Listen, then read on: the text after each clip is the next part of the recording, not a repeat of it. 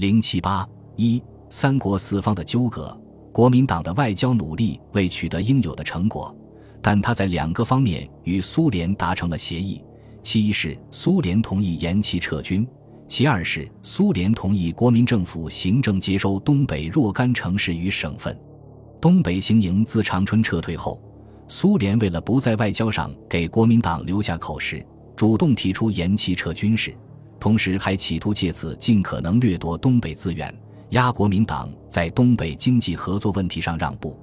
国民党本来是反对苏军缓撤的，在熊式辉赴东北接收之前，曾提出恐苏军撤退七界，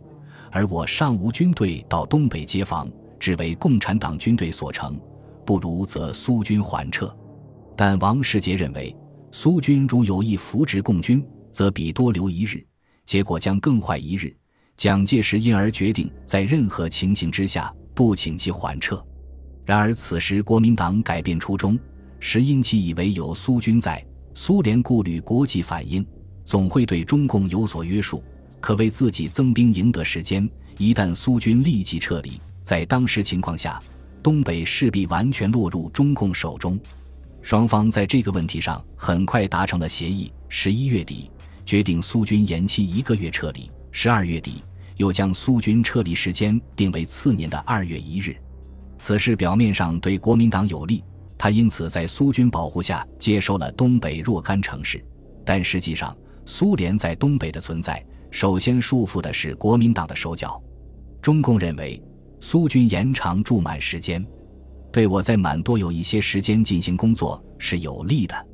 这对国民党真具有讽刺意味。如果他知道自己的对手也希望苏联延期撤军，不知该作何感想。苏军在延期撤离的同时，同意国民政府接收东北若干城市与省份的行政权力。蒋介石以及国民党内许多人对无军队随行的行政接收并不热心。加上苏联此时提出经济合作问题，更使蒋认为应一本行营撤退之方针进行，以免中途再受其挟制，陷于进退维谷之境。直到十二月下旬，国民党才决定先行接收若干省市。因此，国民政府接收人员于十二月二十二日接收长春，二十六日接收沈阳，一九四六年一月一日接收哈尔滨，八日接收辽北省和四平市。二十四日接收嫩江省和齐齐哈尔市，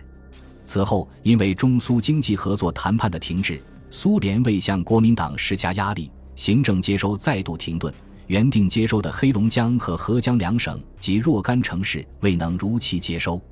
而在已接收省市中，因为只有若干保安部队随行，在中共部队已经控制了东北大部地区的情况下，国民党接收人员大都坐困省城。根本无法真正展开工作。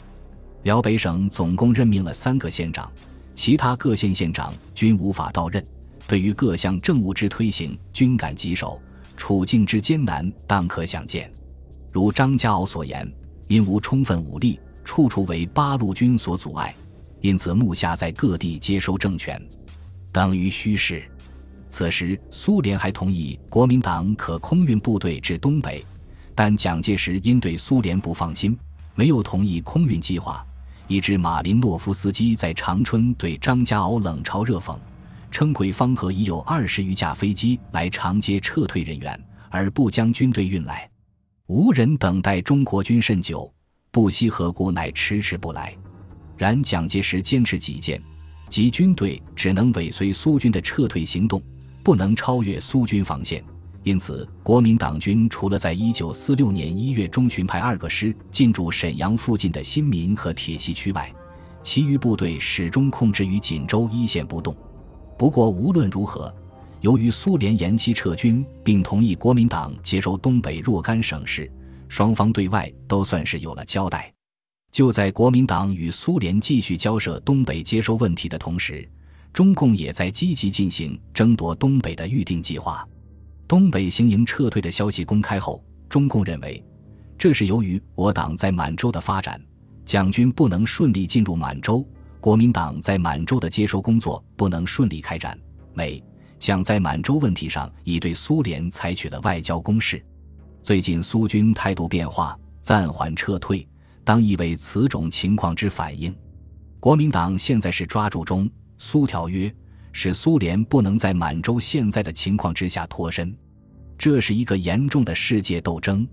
中共与国民党相比，其高明之处在于：其一，中共对国际形势的估计较国民党准确，认为美苏两强之争，并不能完全决定各国内部政治的运行轨道，因而中共可以在东北独立发展，而不必顾虑美苏的干涉。其二，中共认为苏联是决定东北命运的关键力量，主要做苏联的工作，并扩大苏联与国民党的矛盾。其三。中共与苏联对形势的看法毕竟具有相当的一致性。苏联与中共之间虽也有矛盾，但如在国共之间做一抉择的话，苏联恐怕还是宁要共而拒国。何况中共非执政党，对许多问题的处理较国民党具有相对大的自由度。因此，在国共关于东北问题的决力中，十一月间东北形势的变化，对中共虽有不利的一面。但其活动空间仍然很大，并未从根本上影响中共在东北的发展。东北行营撤退之前，中共已得到某种情报，由于苏方要求中共撤出大城市和主要铁路沿线，情况似乎对中共并不有利。十一月十九日，苏方通知彭真、林彪，长春路沿线及城市全部交蒋，有苏军之处不得与国民党军作战。并要求中共退出铁路沿线若干里之外，但彭林未答应。彭真要求苏方重新考虑其做法，并向上转达他的意见。苏军驻沈阳卫戍司令斯坦科维奇态度傲慢，他对彭真说：“要你们退出沈阳，这是上级的指示。如果你们不走，我就用坦克来赶你们走。”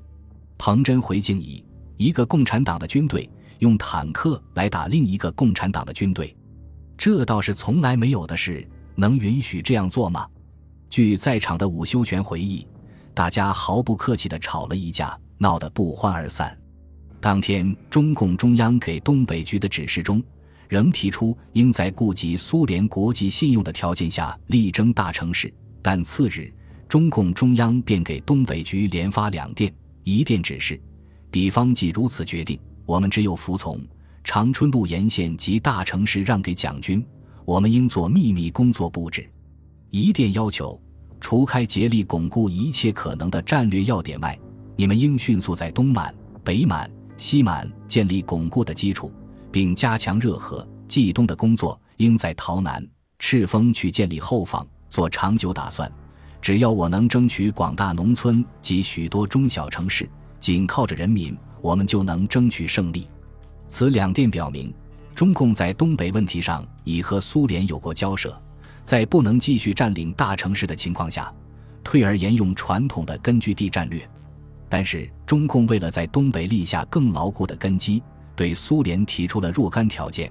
主要是为了让中共有时间布置撤退等一系列工作，请苏方尽可能推延蒋军进入满洲及各大城市的时间，并要求保有锦州。葫芦岛及北宁路之一段，随着以后东北局势的发展，中共认为苏联与国民党在东北接收问题上并无协调，苏方在东北态度已甚为明显。目前索取步骤，即便严拒美军入满，又便我方谈判和发展。因此，中共与苏联之间可以说至少在对国民党的方针上存在着某种默契。由于东北的情况在不断变化。中共中央和东北局之间，以及东北局内部对东北未来形势的估计，存在着不尽一致之处。前已述及，林彪主要是从军队状况出发，主张避免仓促作战，先行军队的整顿，再图发展；东北局则从未来工作方便考虑，较为关注尽可能多地保有东北地盘。中共中央力争东北的总方针是一定的，但具体如何执行？则又不断有所变化，因此中共在东北的发展战略在近一年的时间里不断表现出某些矛盾与摇摆。锦州一战之后，林彪率部退往辽西阜新一带进行整顿，东北局也在十一月二十三日撤离沈阳进驻本溪。十一月二十六日，东北局发出关于今后工作的指示，在说明根据情况需要退出城市的同时，要求一切既不影响苏联外交，又可以在城市立足之干部，应坚决留在城内；在已撤退的城市，应准备力量，以便在不久的将来里应外合，收复这些大城市。总之，目前的任务是在尊重苏联外交政策、照顾苏联国际信用的条件下，力争大城市。一切工作的部署都为着这一伟大的斗争目标。在中共中央二十八日指示以中小城市、次要铁路及广大乡村为工作重心后，东北局也相应指示下属照此执行。但至少在一段时间内，中共在东北的工作重心保持了城市与农村并重的局面。国民党接收东北若干城市，毕竟是中共的公开活动受到影响。对于如何实现最大限度地控制东北的战略战术。中共中央与东北局之间有着频繁的往复商讨。随着形势的发展，东北局内部多数人倾向于首先整顿军队，巩固后方。陈云、高岗、李富春、罗荣桓等均认为，根据情况无独占满洲的可能，但力争优势仍有充分可能，提出首先整训军队、建立根据地的建议。黄克诚认为，出关部队有七无，即无党。无群众，无政权，无粮食，无经费，无医药，无衣服鞋袜等，部队士气受到极大影响，提议做长期斗争之准备。林彪则根据自己的观察，认为需肃清土匪，充实后勤，整训部队，做长期打算与大规模打算。中共中央对东北形势的估计，也根据实情而逐渐趋于务实。十二月初，东北局提出。我们应积极准备夺取沈阳，以造成对于和战军有利之局面。但中共中央回电强调：第一，由于目前的国际条件不够；第二，由于我们在东北还有各种缺点，我们企图独占东北，特别是独占东北一切大城市，已经是肯定的不可能。应以控制长春路两侧地区，建立根据地，利用冬季整训十五万野战军，建立二十万地方武装。以准备明年春季的大决战为目标来布置一切工作，同时提出东北的力量对比还待发展而定，而苏联又要求满洲局势安定，因而达到一种妥协，有一个时期的和平局面也是可能的。随后，东北局和东北人民自治军总部在阜新召开会议，研究战略部署，对东北工作以城市为主还是以农村为主进行了争论。会后。东北局在给各部的指示中提出，为了争取我在东北之一定地位以之优势，主要力量应放在控制沿长春路两侧广大地区，建设根据地，加紧肃清土匪，放手发动群众，组织地方武装，并使主力求得休整，与新军合编，以充实主力，巩固新军。只是同时又提出，对个别大城市，我们应不放过时机，以适当兵力争取控制之。对次要城市及工业动力基地，亦应争取控制之。这又表明东北局并未完全放弃夺取城市的计划。十二月二十四日，刘少奇致电彭真，指出：“你们今天必须放弃争取东北大城市的任何企图。在东北今天的情况下，没有大城市即没有优势。但你们不要在自己立足未稳之前，去企图建立在东北的优势。”你们今天的中心任务是建立可靠的根据地，站稳脚跟，然后依情况的允许去逐渐争取在东北的优势，这应作为下一阶段的任务。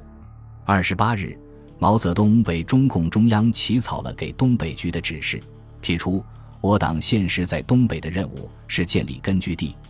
是在东满、北满、西满建立巩固的军事政治的根据地。建立巩固根据地的地区，是距离国民党占领中心较远的城市和广大乡村。在确定建立巩固根据地的地区和部署力量之后，又在我军数量上已有广大发展之后，我党在东北的工作重心是群众工作。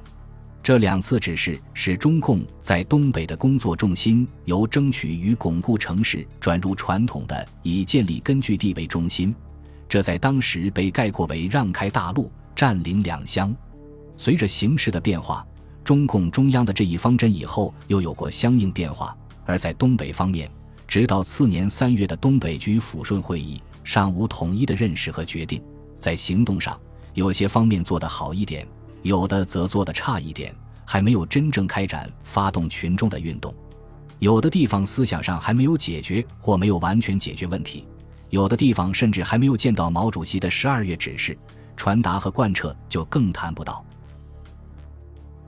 本集播放完毕，感谢您的收听，喜欢请订阅加关注，主页有更多精彩内容。